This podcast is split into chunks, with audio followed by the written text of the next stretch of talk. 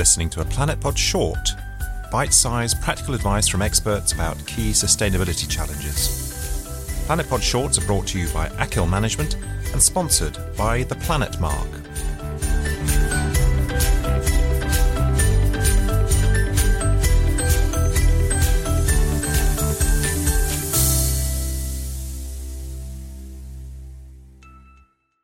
I'm Emily Auckland and I'm the Network Director of the UK Stakeholders for Sustainable Development. And we're an initiative with over 100 partner organisations and we work together to drive action on the Sustainable Development Goals in the UK. I'm going to talk to you today about what the Sustainable Development Goals are. So, the SDGs, or the Global Goals as they're sometimes called, are an initiative of the United Nations, and together they set out an ambitious agenda for a better world by 2030. A world that's safer, fairer, healthier, more prosperous, and in better balance with nature. And the goals have been described as the closest thing the world has to a strategy for the future. They are the result of a massive consultation process that the UN ran with the public, with governments, and with organisations. And the outcome of that, the Sustainable Development Goals, was agreed by 193 global leaders in September 2015.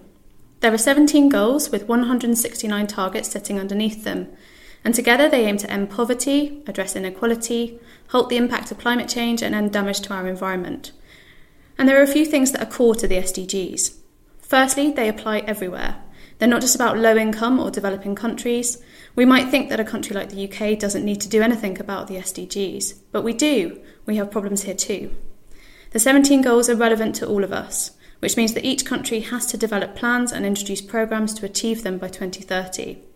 And although they're a commitment from government, they're as relevant to communities, households, and individuals as they are to business and charities, because they represent every facet of our life. Secondly, the SDGs recognise that poverty is one of the greatest challenges of our time. The commitments made by governments recognise that the people who are the furthest behind, or those who are the most disadvantaged or the poorest, should be the focus of our efforts first. This is often referred to as leaving no one behind. As an example, in the UK, there is evidence that we have the highest rates in Europe of children who aren't eating three meals a day every day. Understanding why parents aren't able to feed their children is crucial if we want them to grow up to have healthy and prosperous futures. And in order to prevent them from being left behind, the SDGs help us prioritise the needs of these children first. The third area is to do with how connected our world is. The SDGs recognise that we live in a complex world. Our actions can have a positive or negative consequence, and we need to understand some of this complexity if we want to avoid the negative outcomes we might create. To carry on that food poverty example, as well as food poverty, we have rising rates of childhood obesity. These issues aren't separate from each other. Healthy foods are often the most expensive, and the underlying causes of food poverty and the unaffordability of healthy food is not just to do with the way we produce and sell it. It's because of the rising cost of living compared to what people are paid. It's also about our decisions about the type of food we eat, the lack of understanding we have about healthy food v unhealthy food, and the fact that we live a much faster pace of life. People have less time to cook. There's also a lack of activity. Children spend more time indoors than they did in the past. So it's not possible to tackle food poverty and obesity just by looking at food alone. We have to think about all of these other factors, and this is how the SDGs can help. They help us connect all of these issues that seem separate from each other so we can try and change things for the better. And this also means that we have to find new ways of working together in our communities as well as between organisations and with the government. And this brings me on to the final point. The SDGs present us with a really exciting opportunity to work together to help overcome the issues we care about.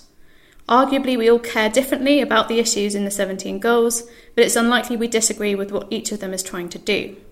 It's not going to be possible for an individual or a single organisation to change something as complicated as the issues to do with food that I mentioned before, so we have to work together.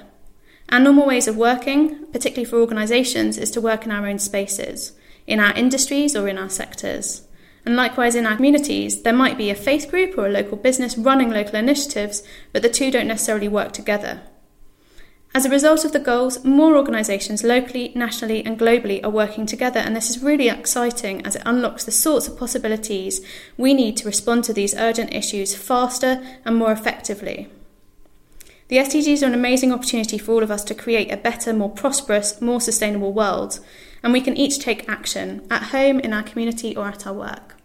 You can find out more about the SDGs, hear about the work of organisations in the UK, and get inspired to act yourself at www.ukssd.co.uk.